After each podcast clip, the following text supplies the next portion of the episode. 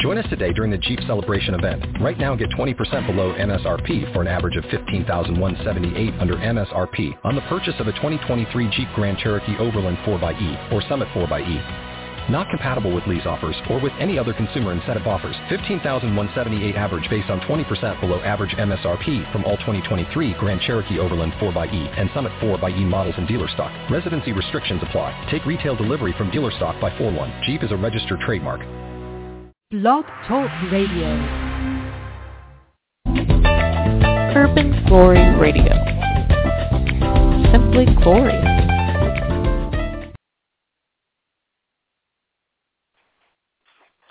Well, good evening. This is the day that the Lord has made. We will rejoice and be glad in it. Let's pray. Get right into the lesson. I have a lot of information to give you tonight as we continue our teaching on transformation. Let's pray. Father, we praise you and thank you for this day, knowing that this is the day that you have made. We rejoice and are glad. We thank you for another opportunity to worship you in spirit and in truth. It's the authority of your word that gives me confidence to make known the mysteries of the gospel of the Lord Jesus Christ. I do lean and depend on the Holy Spirit as educator and guide to give me clear articulation of speech and deliberation of thought as I make manifold known the wisdom of God. Holy Spirit, I say, have your way. Do what only you can do. Anoint the people's ears to hear what the Spirit said to the church. And Father, in everything that shall be accomplished and revealed, you be glorified. It is in the name of Jesus that we do praise you and give you glory. In Jesus' precious name, amen. We've been talking about transformation. No longer conforming to the ways of the world, but being transformed by the renewing of our minds. And I want to highlight right quick how the mind is renewed, and then I want to get into finding transformational grace. That's the lesson for tonight, finding transformational grace. Now, please, if you've been studying with us, you know we have unpacked a lot of information in the last 4 weeks of January for this teaching. And I think we as believers, we don't have resolutions. We have reformations and revolutions that God expects of us to continue to transform ourselves. And I started off with the Mount of Transfiguration as an illustration of the power of transformation. God, because transformation is a change in nature and not just conduct, convictions, or beliefs. Conducts, convictions, attitudes, beliefs, and conduct are all byproducts of your faith, but ultimately Jesus is the author and the finisher of our faith. But transformation translates us into the perfect or the matured effect of God's will being actively implemented in our lives. So there is something to prove. As believers, we have something to prove. The superior investment that our and the Spirit that he has empowered us, because he not only gives us ability to achieve, but he enables us to perform the intents and the passions of his heart. Philippians says, it is he that both causes us both to will and do his good pleasure. So we've been talking about the foundation of transformation. That if it's not founded on the Word of God, then you can't prove the Word of God.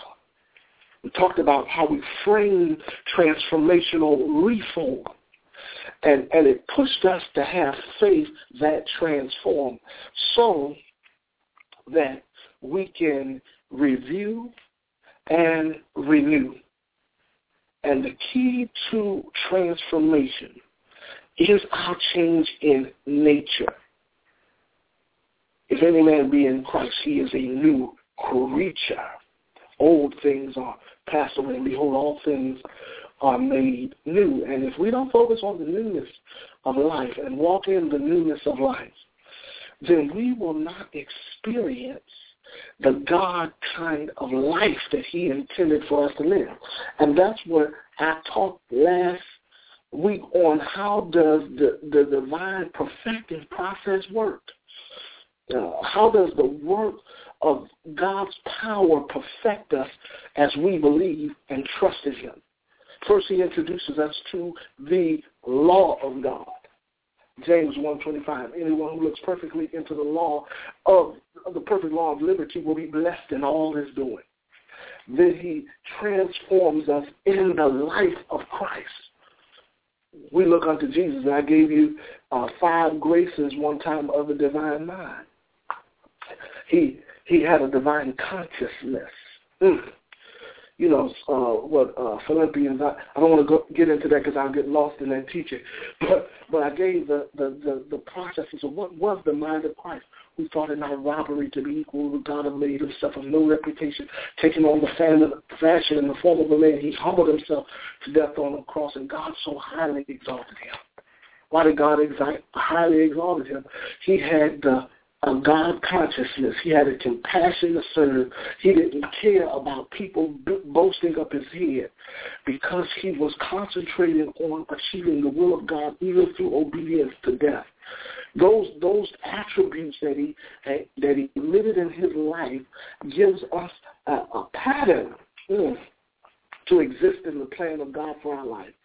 So we can look at Colossians chapter 1 and chapter 2 and focus on 21 through 29 in the life of Christ.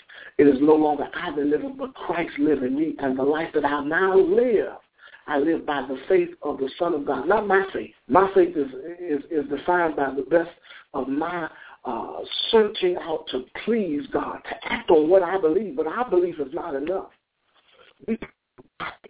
If ye be risen with Christ, set your mind on things above and not on things on earth where he is seated. There's an experience in the Christian life where your nature begins to thrive for something greater, something bigger. And that bigger place is the presence and the manifestation of the Holy Spirit, which enables us to live the Christian life, which is the nature of Christ. And so we have the law of God, the life of God, and in that encounter with the Holy Spirit, we express ourselves in the love of God. The highest attribute that a believer can have is the nature of the Lord Jesus Christ, which is the love of God personified. The love of God has been shed abroad in our hearts by the Holy Ghost. And it affirms us, and it cleans us, and it makes us right. It empowers us to live unto righteousness and not unto sin. Now, why do we know this? Because it brings us into our lesson. We have found a transformational route called grace, the grace of God, which empowers our walk with the Spirit of God to live out the righteousness of God in Christ. And we're going to explore that in Scripture today. But before we do that, I want to make certain also that I review with you what happens. First of all, when you really get into, remember I said Jesus is not God's last name, or Jesus' last name, or Christ is not Jesus' last name, but it's indicative, or it is symbolic of his Spirit that has been released and provided to us to live and embody the plan of God in our lives. It is Christ in you. It is the hope of glory, the substance of God that brings weight, that brings character, that reflects the beauty and the image of God. We are, those who are joined to the Lord, are one spirit with him. We don't have our own spirit. We are one with the Lord in the Spirit. And as we unite with God in the Spirit, we are then enabled to live this Christian life in confidence in God. But why is that? Because he has afforded his grace that keeps us from falling. Grace is not an escape route to deny and avoid consequences to actions we have not been made accountable for. It is much more powerful than that. And if you're not careful, you'll get into a group of teachings that have distorted the quality and the integrity of God's grace, God's enabling power to perform in his confidence based on his abilities at work in us that he has merited on us without credit, giving us as an act of salvation, as a work that only he could achieve. He could translate us out of the kingdom of darkness into the marvelous light at a blink because he loves us. And we should not take that for granted. profound transformational grace, you know, because what's happening now is people have a form of godliness. They deny the power, you know, and the kingdom of God is not in words. The letter killeth, the spirit giveth life. The kingdom of God is not in word.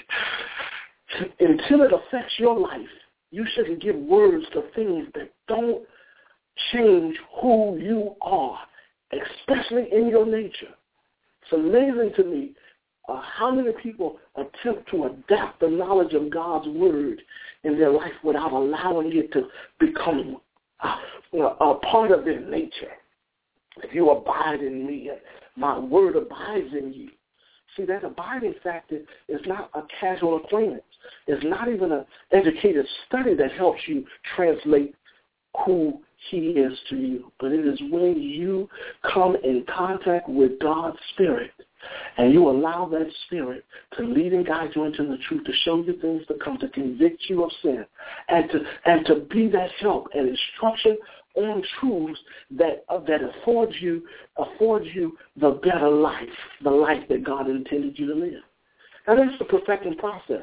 It's the law of God, the order of God, the life of Christ, and the love of God at work in your life.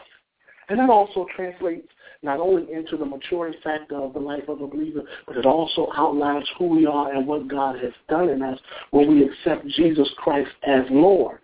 If he's not Lord of all, he's not Lord at all. And so what the suggestion of Romans does, Romans was a message sent to the church by Paul to a young church that was creating a culture that would ultimately, listen here, when we talk about reading context, I listen to a lot of preachers and they go to translating texts without actually understanding the overall message, which is the context. What was the setting? The setting was there needed to be a clearer message because there was too many messages being transmitted as Christianity. And Christianity needed to always be founded in the nature of Christ. It's amazing to me how many people try to adapt the things of God without taking on the attributes of his nature. And that's why he says, you know, in Ephesians 6, put on the nature or the armor of God. What makes God who he is? And bump the imagery that is found in the armor of the Roman armor that they wore. The key to it that if you have faith, the word of the gospel, the truth, the helmet of salvation, the sword of the Spirit, all of those different attributes. Once you have those things that work in you, the Spirit of God in you, you'll be able to withstand the oppression and the attacks that come to get you in a state where you are not transformed. You're not operating in the change of nature that God has provided. So when Christ comes to your mind to really change and convert your nature, the first thing he's going to show you is your power complex. Then he's going to deal with the personality conflicts that just are not indicative of who he is. And you got to make a resolve this year. And whenever you decide to listen to the word of God, that I am not going to represent my Savior any old kind of way. I'm not going to discredit the integrity of his work by the inconsistencies of my character. I am going to live in him. Then that he will also reveal the people patterns who you emulate consistently. You mimic, you modify. See, some of you have taken on the secular cultures so much so that we can't even identify you as a Christian no more. You're even skeptical about wearing crosses. You're skeptical about praying over your food when you go out to eat for a social evening. Where are you at? And you may say, yeah, you may try to justify that and try to say you don't want to be so spiritual that you're no earthly good. It's impossible to be superly spiritual and be no earthly good. That's a trick of the enemy to try to numb the intensity that is required because of the work of the cross. And it's even crept into how we translate grace. But grace is transformational. It is a word that when it is at work in your life, ain't no one can identify with you but God, because of the amount of power that's been allotted to you to be what he has enabled you to be. So then when Christ confronts you so that you will no longer conform to the ways of the world, but be transformed by the renewing of your mind, he's also going to look at the plausible accepted iniquities of your life so that way you can transform your personal devotion, meaning how you represent him even when other people don't look at you. Because it's not just about you. See, the message is simple. The process is simple, but it's narrow and it's straight. It's so straight that people have tried everything they can to rid people of having a conviction. That's why James, I told you to the illustration of James last week, that James was like, hey, I'll show you your faith by what you produce. And grace does the same thing. Now, you know, the theology now that's out there is that grace doesn't really, well, grace just covers it, you know, what we've done before so we can have confidence to appear like we're Christian. But that's not a work of Christ. Because if he's not Lord of all, he's not Lord at all. And so many people have a distorted Christianity today because they think that because God has given them grace, it's okay. And we read how in Romans 6 that the work of us being identified with Christ cleanses us. And in Hebrews said it cleanses our consciousness from dead works so that we can serve a living God. Now, how do we renew the mind? The renewal of the mind can be done, and you can take notes in it. By number one, the first symbol that results of repentance, changing the way you think, a 360, a turnaround. Then also a revelation of your creation, what God has created. You have been created in the good works that you might show forth the praises of him who has called you out of darkness into the marvelous light. And then it also, the renewal of mind indicates that you have a resolve to exit from sin and enter into righteousness, exit from sin. Not just be forgiven for sin, but exit from it. And then it gives you a reality of godliness. That's why Jesus tells us emphatically in the epistles to add to our faith. Because last week we were talking about faith that transforms us into the God kind of nature, the God kind of life. The life of God, the life of Christ, and the love of God, and the laws of God all point us to that God has a different nature and a way of life. So if he does, and we still hold on to our nature, it is enmity. The Bible says the flesh is enmity against God. That means it's evil, it's corrupt. But see, when the man is taking on a new nature, that's what Paul was praying, that the inner man might be enlightened.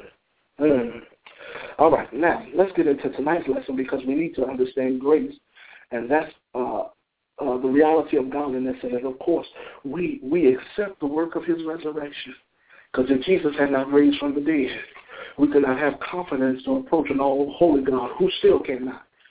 He can't look on sin. So it is God's work of the cross that covers our sin, but it also cleanses us. It covers, it cleanses us, and it creates a new man in Christ. In Christ. Amen. Now, we're going to get into the theology of grace a little bit tonight. I will give you a heads up that you need to listen to next month's teaching. We're going to do 28 Days of Glory. Now, subscribe online, subscribe to us.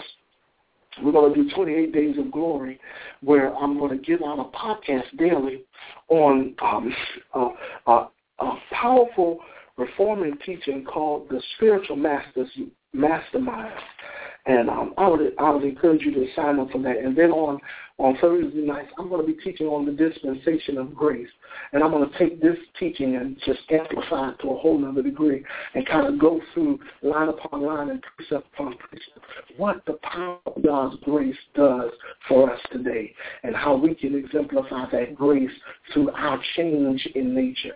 And so, we're manifesting the glory of God through embodying our new nature as sons of God.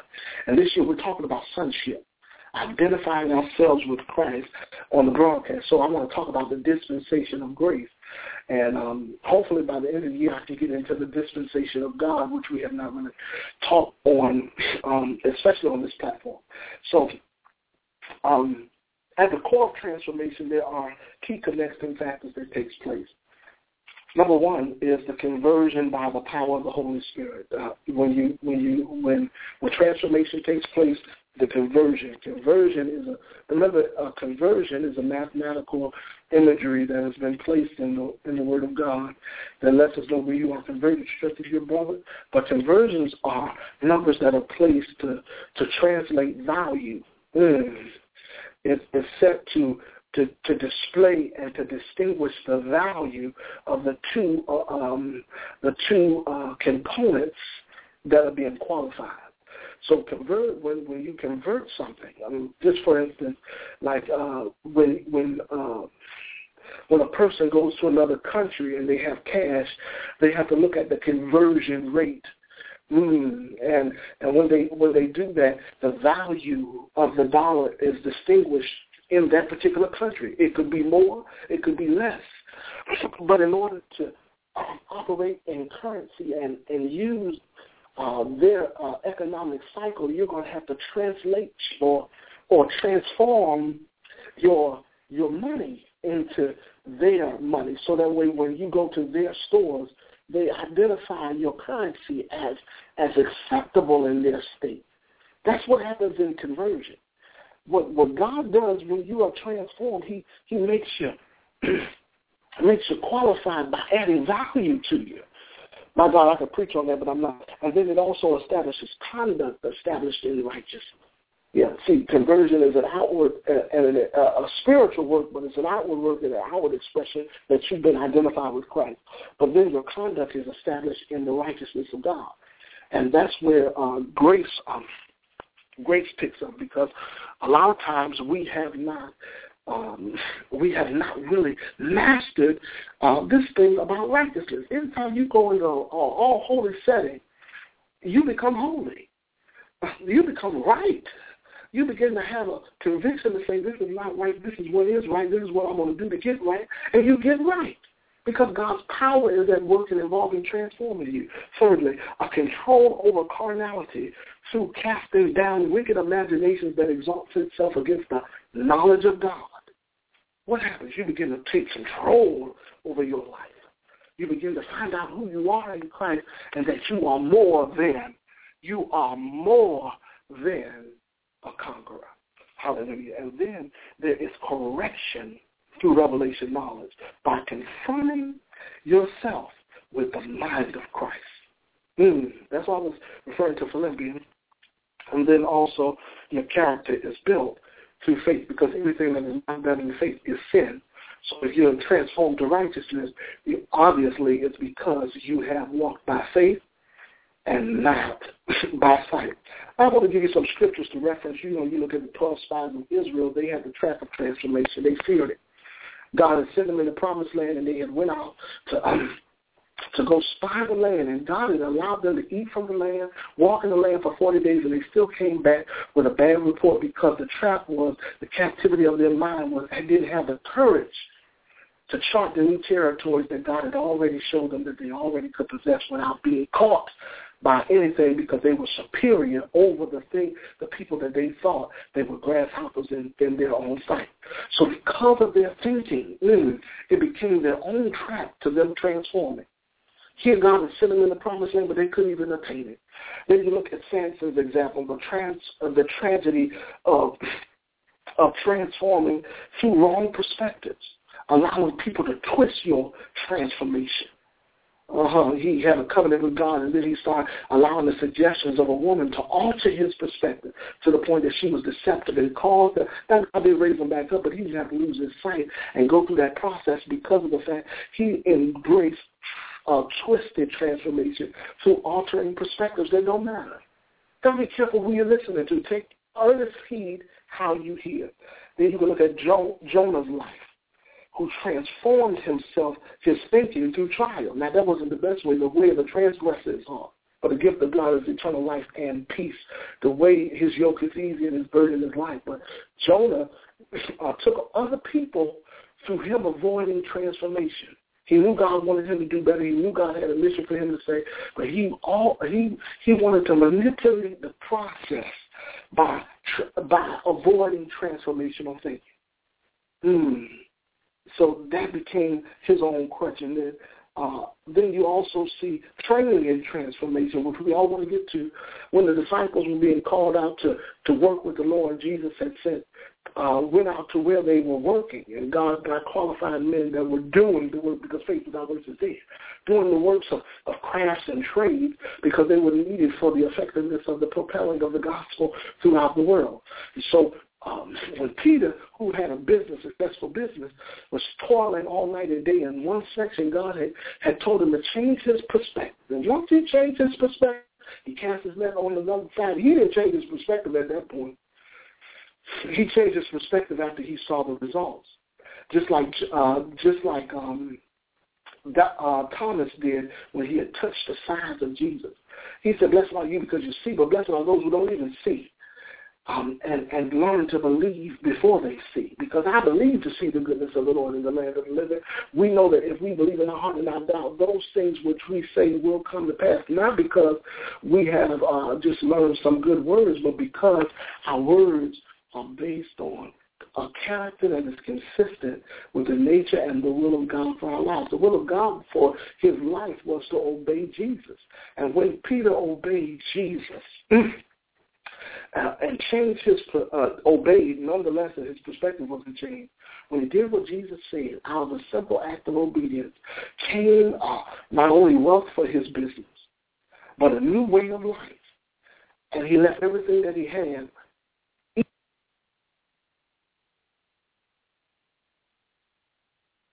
Oh, man, I don't even know how much was muted. See, that's the enemy that tries to stop us, but he won't stop us. Let's keep rolling. Let me read this section again. The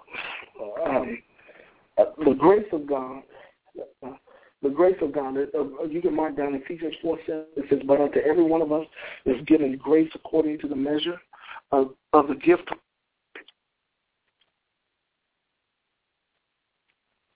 Of the gift of Christ, it says, but the grace of God, by the grace of God, bestowed upon me was not in vain. And then it says, I labored more abundantly than they all, yet not I, but the grace of God which was with me. And we know that the grace also personifies the personality of the Holy Spirit. I have to say this more in the dispensation of grace as we teach. But Ephesians 2:4-7 is a good scripture to know.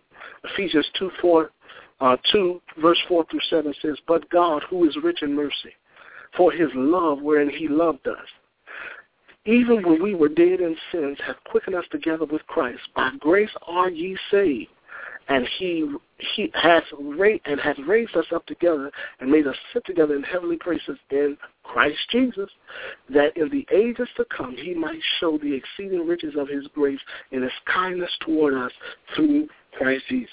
Now, let me give you 5 things that grace is, and then we'll spend more in the next lesson. Number 1, grace is a salvation necessity, because it's for by grace we are saved. Number 2, grace is a supernatural work of the Holy Spirit.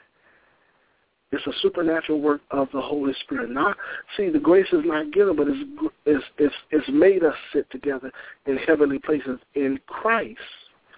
The Holy Spirit, when you hear the word Christ, that's talking about the Holy Spirit, Christ Jesus, that in the ages to come he might show us the exceeding riches of his grace and his kindness toward us. So it translates our relationship with God because it is a supernatural work of the Holy Spirit. Number three, grace is the sanctifying tool of righteousness in us. Right, because it cleanses us from sin so we can serve the living God with a clear conscience. Number four, grace is the signature of God's covenant that makes a mark on us, that we are one with him. Grace is a signature of God's covenant. And then ultimately, grace is the sole force that overcomes the nature of sin. It's the sole force that overcomes the nature of sin. So we continue to sin that grace may abound, God forbid. Wow, we have the mind of Christ ultimately resolves to. Amen. Now, grace, and I want to give you this, and I'm going to pause, and then we're going to pick this up in another teaching called the dispensation of grace. We're going to explore it, and we're going to challenge the current deceptions of false teachings concerning grace, and then we're going to create a roadmap that empowers the reality of grace so that we can have confidence to exemplify the lifestyle of a Christian, to be ever before. Amen. Now, let me give you some thoughts, and then we'll pray. Grace acknowledges our Christian experience by empowering our walk with the confidence that God has afforded through the power of the Holy Spirit. Why? Because it enlightens our spirit man. It enlightens our spirit man. Grace authorizes aspects of the covenant that we make with God and affords abundance through the gift of righteousness. Why? Because it enhances our qualities of life. Grace alters a complex of sin to righteousness found in the mind, producing favor to manifest the perfect will of God, supernatural sufficiency, because it empowers our Christian perspective. And then grace always transforms our nature into living a life of godliness through exploits of supernatural power, because if a Christian doesn't have an experience, then Christianity is theoretical transformational. Now, what God wants to do today is take us to a lifestyle that makes his working, his ways, his will relevant, and not only relevant, but revolutionary through transforming us from the inside out. God wants us to be transformed by the renewing of our mind so we can have the proof that, hey, God is not a man that he should lie. If he said it, if he spoke something over your life, he will ensure not only will he go out his way to make it come to pass in so that you can see his goodness, he will make you a living example that becomes unquestionable, irrefutable, and empowered only to where God gets all the glory for the things that he is doing in you, with you, for you, by you, through you, to you, for others. And then come, let's pray. Father, let the words of my mouth and the meditations of my heart manifest a transforming work that hits across this country globally, that people will not passively and religiously call upon your name to sound like a sounding cymbal with no proof of power, but let there be a clinging to your calling, let there be a clinging to your courage, let there be a clinging to your character, that there awakens a crave in the inner mans of the complacent to wake up and become who we are in Christ, who we are supposed to be as examples of Christ. And Lord, I ask you now to touch the hearts of your people and give them an understanding of the importance of this time to transform not just for themselves, but to prove your perfect will. Help us understand why, who, what, and when, where, and how we're supposed to embody who you really are, so that if we lift you up before the earth, you will draw others into yourself. Father, we love you and praise you, and we take it a privilege and honor to be considered your choice and your chosen vessels for this time, for this moment, for this opportunity.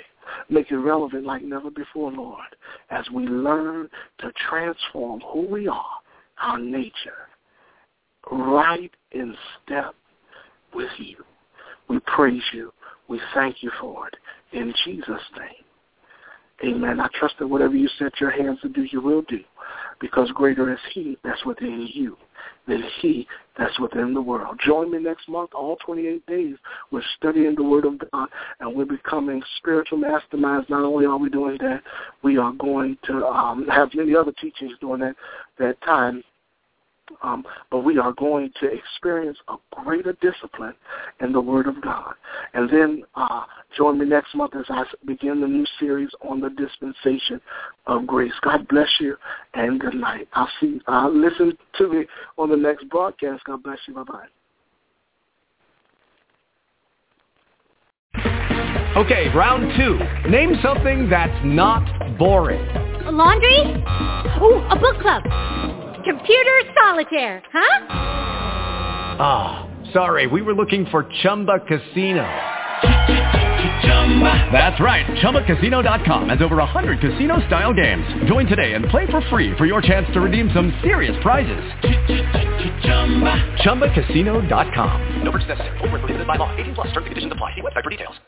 Lucky Land Casino, asking people, what's the weirdest place you've gotten lucky? Lucky? In line at the deli, I guess? Aha, in my dentist's office. More than once, actually. Do I have to say? Yes, you do. In the car, before my kids' PTA meeting. Really? Yes. Excuse me, what's the weirdest place you've gotten lucky? I never win and tell. Well, there you have it. You can get lucky anywhere, playing at LuckyLandSlots.com. Play for free right now. Are you feeling lucky? No purchase necessary. Void where prohibited by law. 18+. Terms and conditions apply. See website for details.